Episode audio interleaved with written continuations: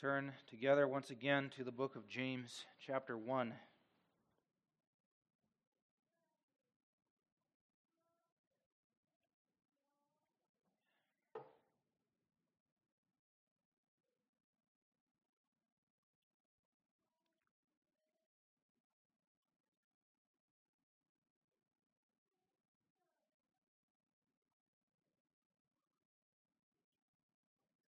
James chapter one, this is the word of God. James, a servant of God and of the Lord Jesus Christ, to the twelve tribes which are scattered abroad, greeting. My brethren, count it all joy when you fall into diverse temptations, knowing this, that the trying of your faith worketh patience. But let patience have her perfect work, that ye may be perfect and entire, wanting nothing. If any of you lack wisdom, let him ask of God that giveth to all men liberally, and upbraideth not, and it shall be given him. But let him ask in faith, nothing wavering, for he that wavereth is like a wave of the sea, driven with the wind, and tossed. For let not that man think that he shall receive anything of the Lord. A double-minded man is unstable in all his ways. Let the brother of low degree rejoice in that he is exalted, but the rich in that he is made low, because as the flower of the grass he shall pass away. For the sun is no sooner risen with a burning heat, but it withereth the grass, and the flower thereof falleth, and the grace of the fashion of it perisheth. So also shall the rich man fade away in his ways. Blessed is the man that endureth temptation, for when he is tried he shall receive the crown of life, which the Lord hath promised to them that love him. Let no man say when he is tempted, I am tempted of God. For God cannot be tempted with evil, neither tempteth he any man. But every man is tempted when he is drawn away of his own lust and enticed. Then when lust hath conceived, it bringeth forth sin. And sin, when it is finished, bringeth forth death. Do not err, my beloved brethren. Every good gift and every perfect gift is from above, and cometh down from the Father of lights, with whom is no variableness, neither shadow of turning. Of his own will begat he us with the word of truth, that we should be a kind of first fruits of his creatures. Wherefore, my beloved brethren, let every man be swift to hear, slow to speak, slow to wrath. For the wrath of man worketh not the righteousness of God. Wherefore, lay apart all filthiness and superfluity of naughtiness, and receive with meekness the engrafted word which is able to save your souls. But be ye doers of the word, and not hearers only, deceiving your own selves. For if any be a hearer of the word, and not a doer, he is like unto a man beholding his natural face in a glass. For he beholdeth himself, and goeth his way, and straightway forgetteth what manner of man he was. But whoso looketh into the perfect law of liberty, and continueth therein, he, being not a forgetful hearer, but a doer of the work, this man shall be blessed in his deed. If any man among you seem to be religious, and bridleth not his tongue, but deceiveth his own heart, this man's religion is vain. Pure religion and undefiled before God and the Father is this, to visit the fatherless and widows in their affliction, and to keep himself unspotted from the world. The grass withers and the flower falls, but the word of our God shall stand forever. I call your attention now to the text for the sermon tonight, which is verses sixteen, seventeen, and eighteen of that passage. Do not err, my beloved brethren. Every good gift and every perfect gift is from above, and cometh down from the Father of lights, with whom is no variableness, neither shadow of turning. Of his own will begat he us with the word of truth, that we should be a kind of first fruits of his creatures.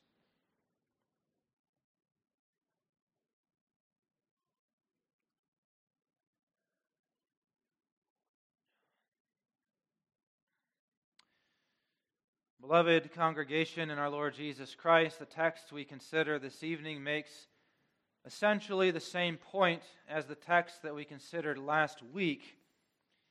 The text we considered last week, verses thirteen, fourteen, and fifteen made this point from a negative point of view.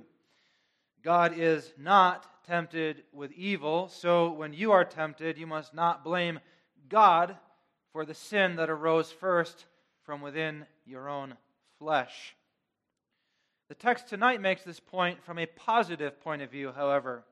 So much is God not a tempter who leads us into evil, that he is actually the giver of every good and every perfect gift. So much is God not given to darkness, that he is actually the Father of lights and the fountain of all good. And out of God's goodness, God has done this wonder. He has brought us forth to new life, so that we should be a kind of first fruits of his creatures. The bottom line is this: only a fool points the finger at God.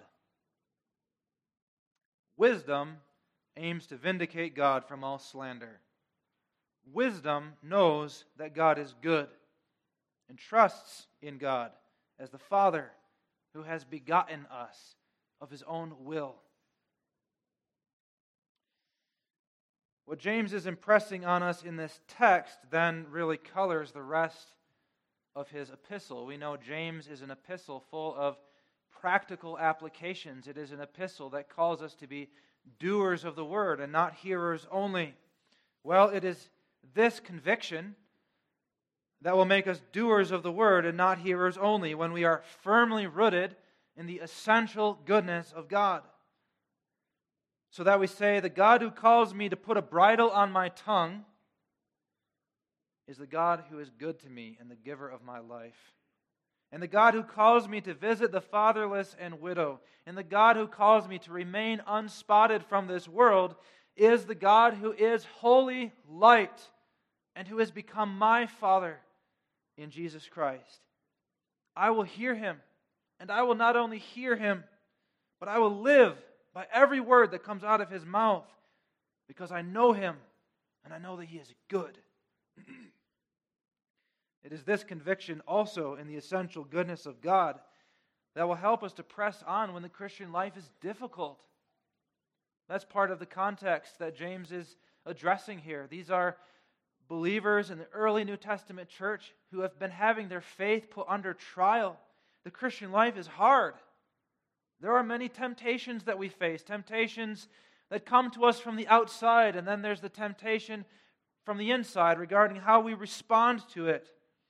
But when I know that the God who called me is good, that his will toward me is the will of a father to his son or to her, to his daughter, then I can keep my head lifted up. Then I can press on. Then I can persevere, because I know there will be a crown of life waiting for me at the end of that road. So I call your attention to the text this evening, and the theme is God begetting us of his own will. First, we will identify this good and perfect gift that James is speaking of, which is the gift of salvation, God begetting us of his own will. And then in the second place, we'll see how once God gives that gift to us, he does not take it away, but it is a constant stream of light to us. And then we'll conclude once again where we began, by seeing how this goodness of God to us makes him irreproachable, unblameable. He is good. God begetting us of his own will, first, the good and perfect gift, second, the constant stream of light, and then finally, the irreproachable God. The good and perfect gift is that God begets us to be a kind of first fruits of his creatures. Verse eighteen, of his own will begat he us with the word of truth, that we should be a kind of first fruits of his creatures. When a baby girl is held in her mother's arms for the first time, we all recognize intuitively that this is a gift. There was nothing. Then there was a life, a life that came to be. And that life came to be through powers that were working outside of that little girl's consciousness and control. She simply came into a world that was full of light and full of sounds and full of colors, and she opened her eyes. She was then received in the embrace of her mother, where she was warmed and she was fed, and she began to grow and she began to develop into a little girl and then into an adult. Well, James wants that picture of birth and begetting in our minds when he speaks of God begetting us. There was nothing. There was nothing in you and nothing in me except spiritual darkness and blindness of mind, death and depravity. Then there was life through powers working outside of our consciousness and outside of our control. We emerged into the kingdom of heaven like newborn babes. We had our eyes opened, eyes that before were blind and closed. They were opened to receive His light. We had ears that before were deaf, opened to hear His voice. We were received into His bosom. We were identified by Him as sons and daughters. We began to be nourished by Him, fed with spiritual meat and drink. God beget us, begat us. This is what we call, in theological language, the work of regeneration. Regeneration. Regeneration begins with a direct act of God, a direct act of God that is not unlike physical conception. It's like physical conception in the sense that it is a mysterious work. The brightest medical professionals in the world have all kinds of knowledge about what goes on in the womb. All kinds of knowledge about how a child develops and grows and eventually is born and lives. But even the brightest medical professionals in the world have no idea how life begins. And they never will. They never will. We shouldn't expect either to understand the mystery of the Spirit's quiet work as He brings new life where there was only death and where there was only depravity. God begets us to new life. That's regeneration, a direct act of God that takes place deep within us, deep within our heart. And it's regeneration. We were alive once, physically conceived and brought into the world out of our mother's womb, but now we are brought to life once again. Because according to our natural state, we were living in death. We were totally depraved. But God regenerates us. He enlivens that which was dead. He quickens that which was dead. And then that life that He begets or brings forth begins to grow and it begins to develop. Think about how it works. Again, in physical conception, when a child is first conceived, there is no immediate change in his mother's appearance. There is no feeling or even consciousness that there is a child even there. But then that child begins to grow. What first appears to be just a little bean sprouts limbs and eyes and facial features, and it grows in size. And with the growth of that child, swells the mother's belly until finally she gives birth to a baby fully developed. And then she takes that child into her arms and nourishes him, and he continues to grow and continues to develop into childhood and young adulthood and finally becomes an adult. Well, regeneration is like that.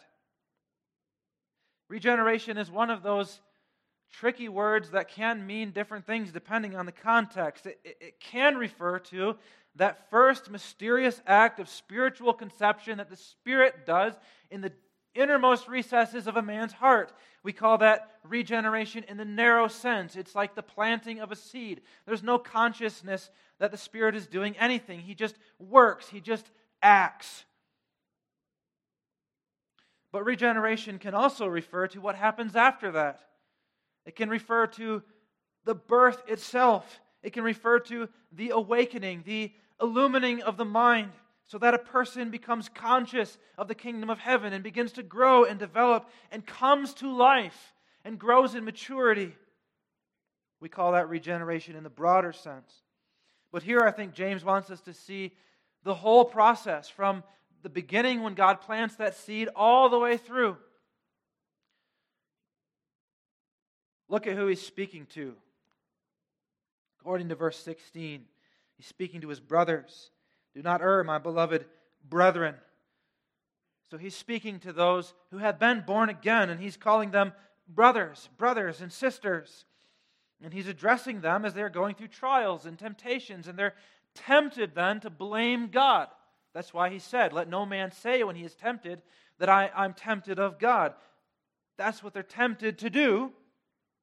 But he wants to redirect their attention and say, look at what a tremendous gift of life that God has given to you.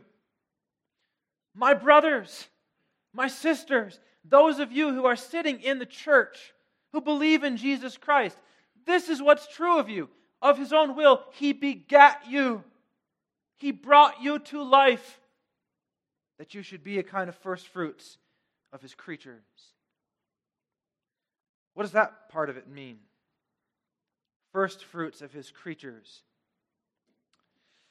James uses that expression deliberately, and it helps us further to see the big picture here in God's redemptive work. First fruits was an aspect of the ceremonial life of the children of Israel in the Old Testament. Israel was to bring the first fruits to the temple as an offering at the beginning of harvest.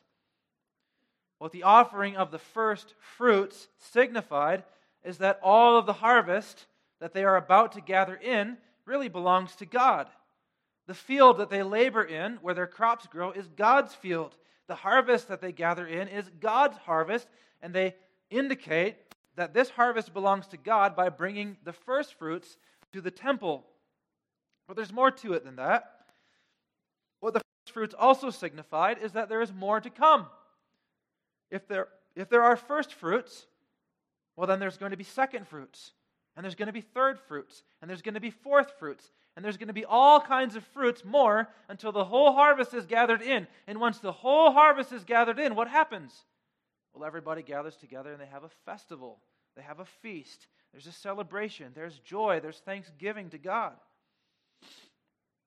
Why does James say that we will be a kind of first fruits of the new creation? Well, James is reminding us, I believe, first of all, of the greatness of the harvest of souls that God is gathering into his church. God is the Father of lights, James says, but he's not the Father of one light. He's not the Father of two lights. He's the Father of many lights. He's the Father who begets as many lights as there are stars in heaven, as he said to Abraham in the book of Genesis. He's a God who begets as many lights as there is grain in a field. From our perspective in time and history, we only ever see the first fruit. Remember who James is speaking to here. He's speaking to the early New Testament church. This is like a decade or two after Jesus was crucified and rose again. This is the beginning of the church. And the congregations that they were seeing was the first fruits, the first ingathering after the Spirit was poured out. And James is saying, all right, you are the beginning of the New Testament church, and your faith is being put under trial. You're being pressed, you're being persecuted, and you're tempted to blame God and to say, well, this isn't worth it. But remember that there's a bigger picture here. There's a bigger picture here. You're just the first fruits, and the pain and the suffering and the trouble that you're going through, the persecution that you are suffering, the trying of your faith, these are part of the labor pangs as God is gathering a whole church. It's, it's bigger than just you and your experience, in other words. And that should be an encouragement as we go through trials and as we go through through. pressures in life. It's not just about me. It's not just about my suffering. I'm one piece in this whole harvest that God is gathering, and it's all part of that big picture. But by bringing up the first fruits, and specifically the first fruits of the new creation, James is also reminding us that there is a goal in all of this. What is the ultimate goal in God's redemptive work. Well, today we live in the valley. Today we are hard-pressed by trials and temptations on every side. But God has begotten us again to be the first fruits of a new creation that He is busily preparing. So when light breaks into your soul and that seed is planted and you are begotten again to new life, that is the beginning of eternal life that is breaking forth into you. There's more to come. More to come for us as individuals. We only have the seed. But that seed is going to bring forth flowers and forests, and a great harvest, and a new heavens and a new earth. The first fruits of a new creation. You see, God is a generous giver. That's His point. He's a generous giver. He gives good gifts. He gives perfect gifts. That is, complete gifts. Gifts that do not lack or miss anything.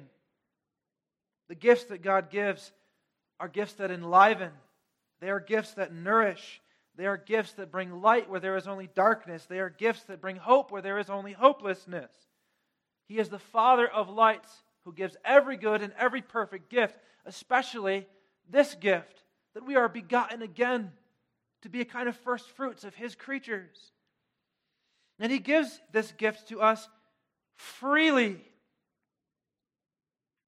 He begets us of His own will by the word of truth.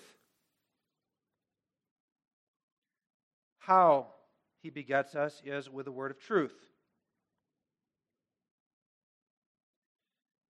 If you think about that for a minute, you'll, you'll realize that that's true. He begets us with the word of truth. What is it that awakens in your soul a spiritual hunger and thirst for the things of the kingdom of God? What is it that moves you deeply with the beauty of God's grace and inspires you to live, not for yourself, but to live for Him and for the cause of His kingdom? What is it that makes your heart burn within you with a longing to see the face of your Savior and to see the kingdom coming in all of its glory? What is it that has that effect on you? Is it riches in this life? Is it your job? Is it anything in your environment? Is it not the word of truth? That's what it was for those two travelers to Emmaus. Remember that story? Two travelers to Emmaus. They had just witnessed the crucifixion and death of Jesus, and they were walking back home all discouraged and troubled, and then a stranger starts walking with them, and he starts to open up the Bible to them and explain to them that this is what was supposed to happen to the Messiah. He was supposed to suffer. He was supposed to die. The Word of God foretold it. And then at the very end, that stranger takes off his disguise, as it were, and reveals who was talking to them all along. It was Jesus.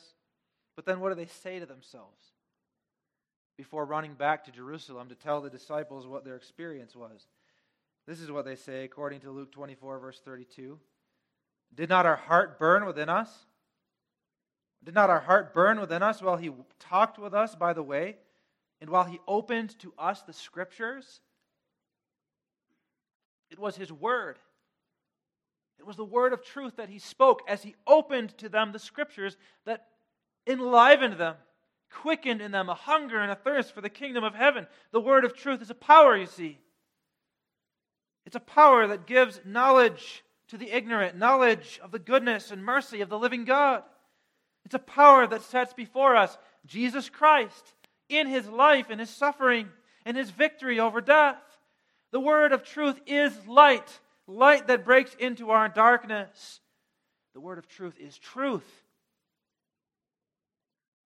Oh, we live in a world full of lies, don't we? We live in a world full of broken promises, a world of untruth, a world of deception, a world where things aren't the way they seem to be. The Word of God is truth. Truth. And as truth, it has the power to set us free, to awaken our souls to the kingdom of God. It's by that word of truth that God begets us again. Even, even in that first act of the Spirit, that narrow aspect of regeneration. When you and I were nothing more than a spiritual embryo created by a direct act of God, what was that act of God that brought you into being spiritually and awakened you to the knowledge of the kingdom of heaven? What was it? God spoke. He spoke directly from His own mouth. He spoke into the darkness of your soul. Just like in the beginning, He spoke into the nothingness. And He said, "Let there be light," and there was light. So He spoke into the darkness of your soul, and He said, "Let there be life." And out of that darkness there was life. And the things that were not became to be so by His word of truth. He begets us mysteriously, invisibly, and that should tell us something about the significance of this book, beloved. This book is the product of the same mouth that spoke in the beginning and said, "Let there be light." This book is the product of the same mouth, the same mind, the same heart that spoke into your soul and begat you. This book is more than some black ink on white pages between two covers. It is a spiritual incubator. It is a lifeline, an umbilical cord that ties you back to the source of goodness and life that is your God. It tells us something about the place that that word ought to have in our lives, in our everyday life. He begets us by His word of truth. But maybe even more important than that expression James uses is the other expression he uses. He begets us not only by His word of truth, but He begets us of His own will. That means, on the one hand, that it is God who decides. God who decides who has gotten to new life and who will remain in death. It is God who decides where the word will be preached by the missionaries He sends through the church. And it is God who decides where the word will not be preached, so that many are left in ignorance. Like when Paul wanted to go into Asia and God said, "No, you're not going to go that way. You're going to go this way. You're going to go into Macedonia." God decides.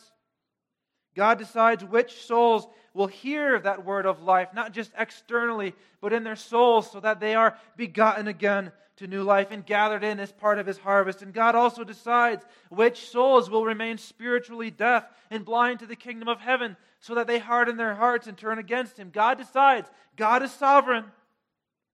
The gift of salvation does not arise from below out of the will of man. It comes down from above, from the Father of lights, just like every other good and perfect gift. The will of God is absolutely sovereign. But James brings this up to us, not just to teach us about the sovereignty of God, but he brings this up to impress upon us the freedom with which God now has given this gift to us. His point is this: there was nothing constraining God that made it so that He had to give this gift to you. There was nothing that you or anyone else did that forced His hand so that He had to be nice to you and me. In fact, the opposite is the case, isn't it? All you and I have ever conceived and brought forth out of our own will is sin and death and lust. Nevertheless, of His own free will, God decided to beget you by His word of truth, to be a kind of first fruits of His creatures.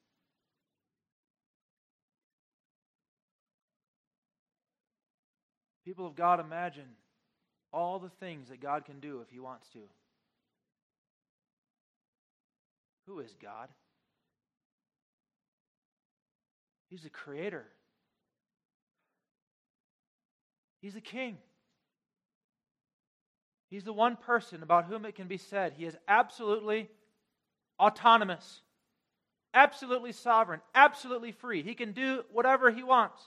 There are no constraints on him. Time itself does not bind him. He is absolutely free.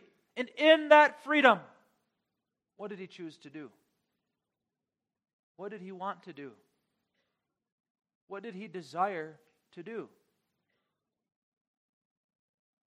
He desired to beget you. To beget you as a kind of first fruits of his creatures. To give you new life. To raise you out of death and depravity. And to give you hope that you will belong to that new heavens and that new earth and you will live there. That's what he wanted to do.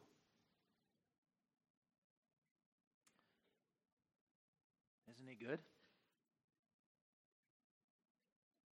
Is he not worthy of our trust and our worship? He's not going to change his mind in this matter. He's not going to take the gift away once it's been given. James proves this, the fact that this gift is constant. He proves it by calling our attention to the steady and unchanging character of God himself. In verse seventeen, he uses the picture of light to make his point. Every good gift and every perfect gift is from above and cometh down from the Father of lights, with whom is no variableness, neither shadow of turning. Light comes from above, doesn't it? On a sunny day when there are big cumulonimbus clouds with holes in them, you can see the light streaming through those holes. And when you see that, it always makes you think of heaven, doesn't it? It always makes you think of God and the angels. And that light that comes down from the sun is the source of all warmth, all life on earth. This is one of the first things that children learn in biology class when they're learning about ecosystems and how it all works. All life begins with the sun, the energy, the light, the warmth that comes from the sun. Take the sun with its light and its warmth away, and what is the earth? It's just a old rock floating around in space.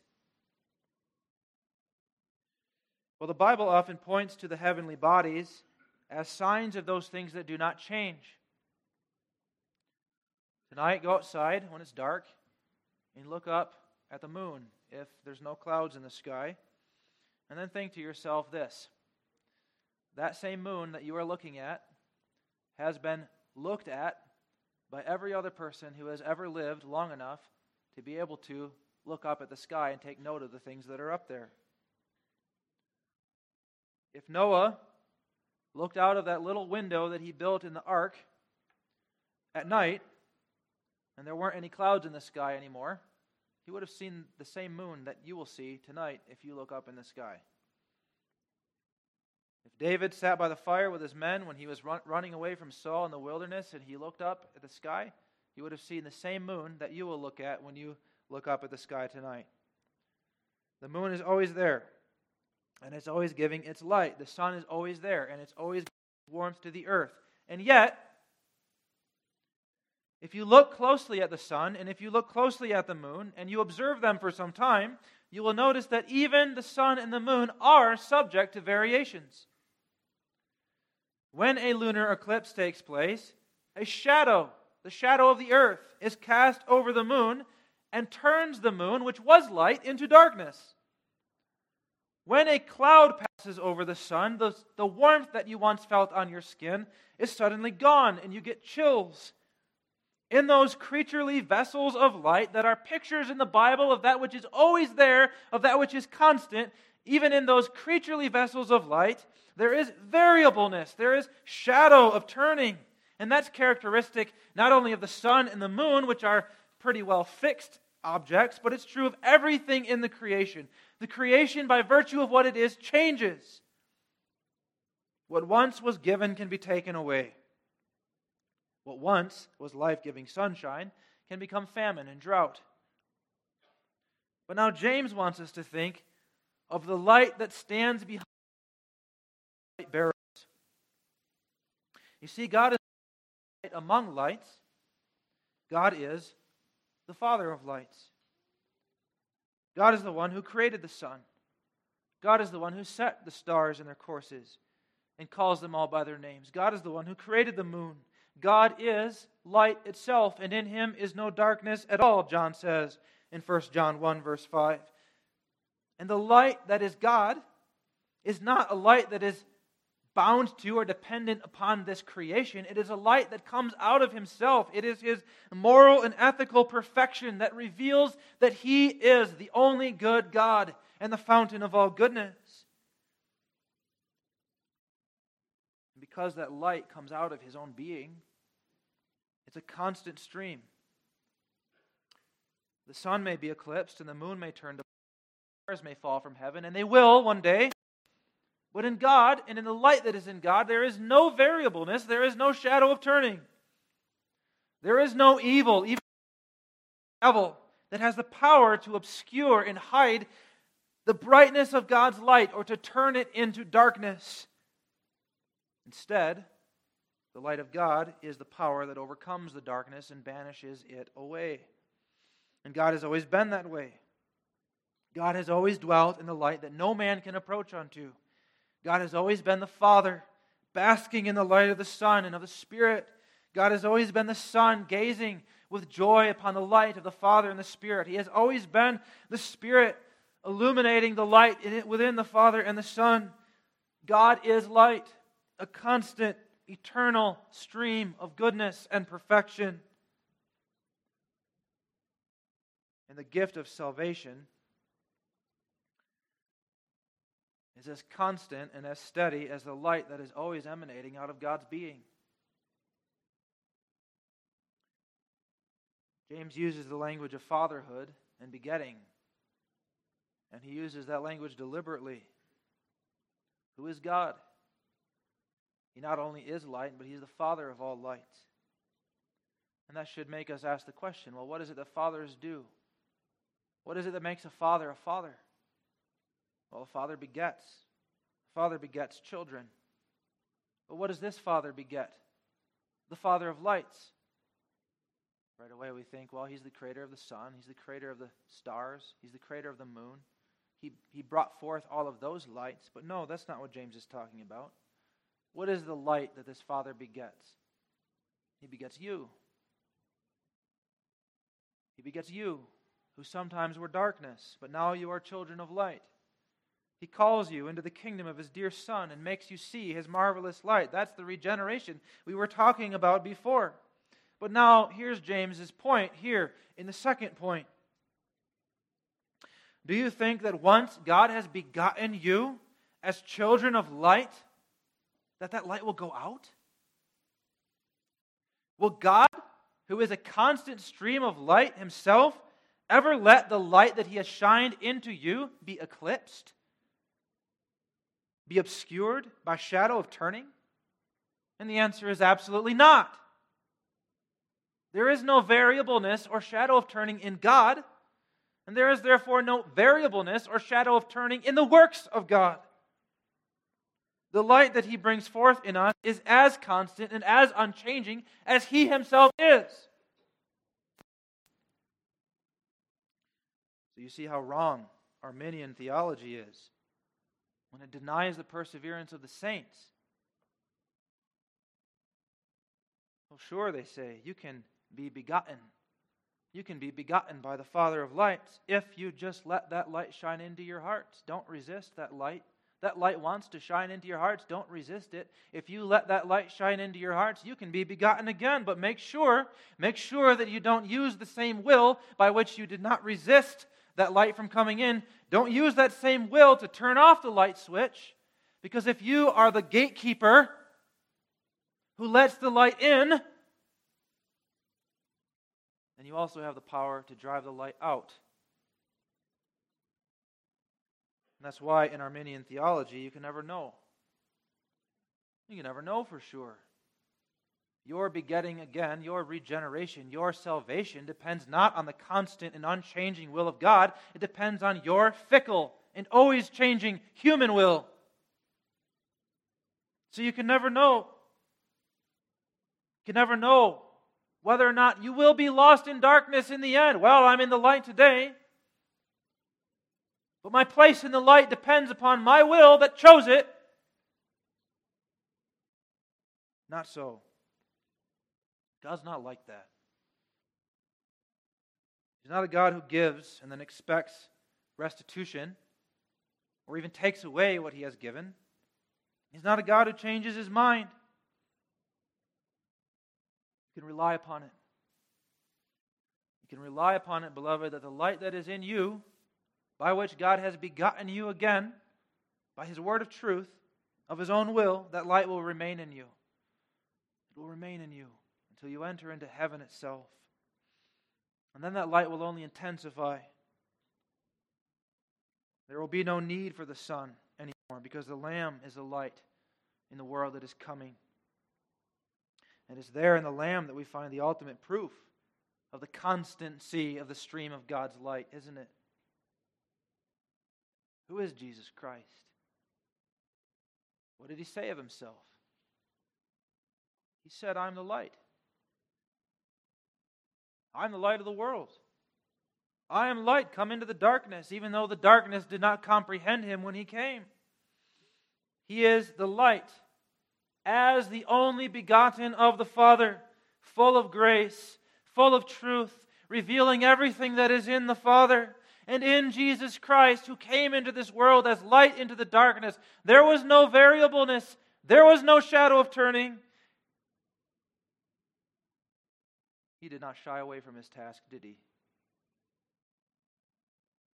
When all the things that He must suffer, all the things that He must do, all the things that He must accomplish, raised up before Him like a great, terrible wall, a great mountain of darkness. He did not turn away. He did not flee from it. He ran to it.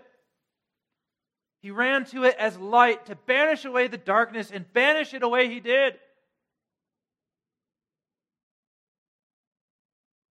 He entered into the darkness on the cross, didn't He? In that darkness, He cried out, My God, my God, why hast Thou forsaken me? But He did that, beloved, that you might never be forsaken of Him. He takes the light that is in Him, the light whereby He has overcome the world, and He puts it in you. You think that that light is going to go out? It's a light. It's a gift of love so deep that it comes right out of the depth of God's own being, and did not even turn away from hell itself.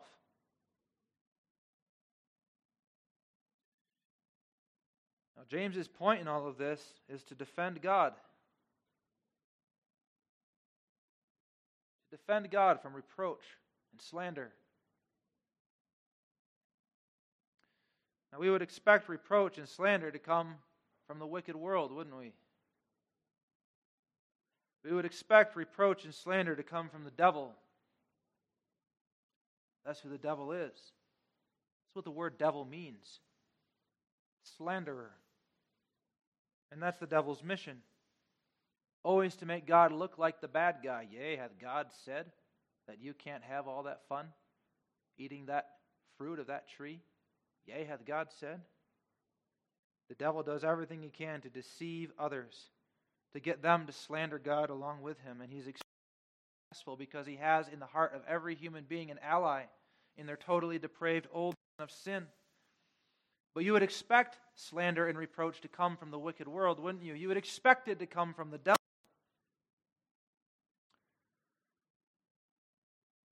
But James doesn't really have his eye on the devil in the wicked world when he seeks to defend God from reproach. He has His eye on you. He has His eye on me. He has His eye on every Christian in the church who goes through trials and temptations. He has His eye on believers who discover that the Christian life isn't easy. It involves the bearing of a cross. And the temptation they wrestle with is the temptation to blame God for their suffering. Or, or when they fall into bitterness, or they fall into self-indulgence because of the pressures of life, Their temptation is to say, well, it's God's fault. God tempted me. God put his bait on the lure and dangled it in front of me, and that's why I did this or that. If God's way for me wasn't so difficult, I wouldn't have fallen into these sins. And that's slander. It's charging God with evil that God is not guilty of. We already saw last week how James seeks to vindicate God from this accusation. He says, let no man say when he is tempted, I am tempted with God, or tempted of God, for God cannot be tempted with evil. In other words, when you are tempted, when you fall into temptation, that's not because God tempted you, it's because your own lust conceived and brought forth sin. And the sin that you committed of your own will brought forth death. But now here, James is saying this. It's not just what God didn't do. It's not just that God didn't lead you into temptation. You have to look at everything that God has done and continues to do for you, my brothers, of his own free will.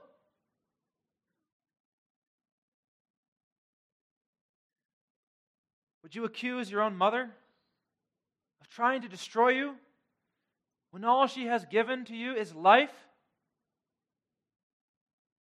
Would you accuse your father of trying to trip you up and destroy you when every day he lays his life down for you? In general, no.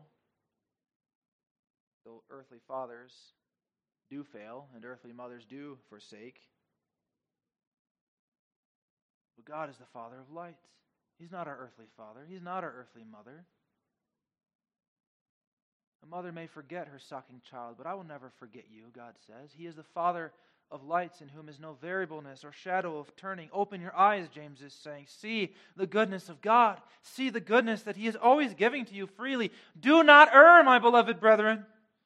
Do not follow the devil off the path into slander and reproach of the God who has only ever done good to you. He's good, irreproachably, blamelessly. He's good and only good and good to you.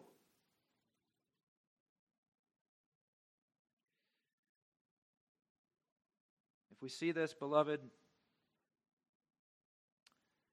then what will be true of us is this. We will sooner shut our mouths than ever say one thing against God or his way for us.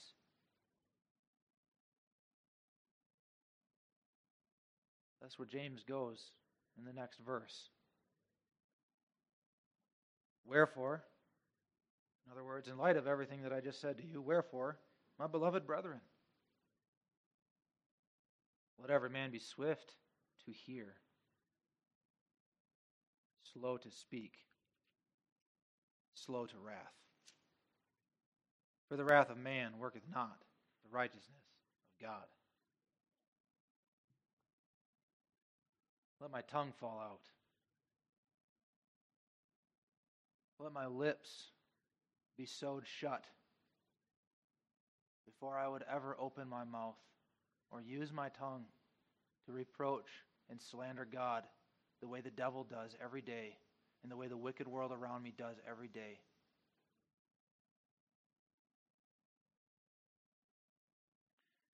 And then we see the truth of God's goodness and his goodness to us. We will not only be hearers of his word, but we will be doers of his word. We will be hearers and doers of his word, though it costs us shame, though it costs us reproach, though it means we lay down our life. If we understand the goodness of God and are hearers and doers of the word, we will be alive to his goodness in everything that we see in life and dead to the ugliness and evil of this world.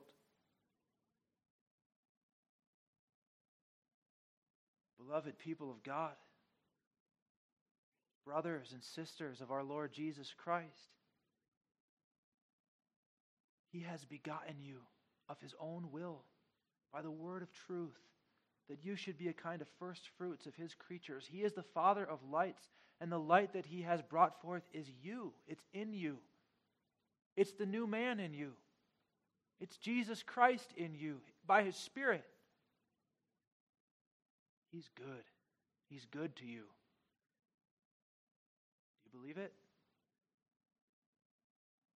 Then hear him. And hearing him, live for him. Live for his glory. Enjoy him. Delight in him. He's your God. He's your Father. He's everything. Amen. Let us pray. Our Father who art in heaven, thou art the Father of lights.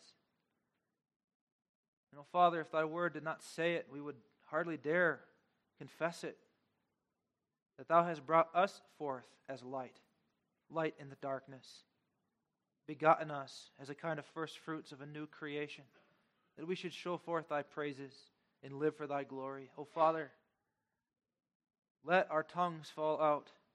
Let our lips be sealed shut before we would ever open them or use them to reproach and slander thee, thy most holy and good name. And let us, O Father, hear thy word. Hear it in all of its glory, even when that word exposes us and calls our attention to our weakness and our failures. Let us hear it, and hearing it, let us be doers of thy word. Cause thy Spirit to work in us so that we live as children of light in the darkness. Forgive our sins. Wash us clean in the blood of our Savior, Jesus Christ. In his name we pray. Amen.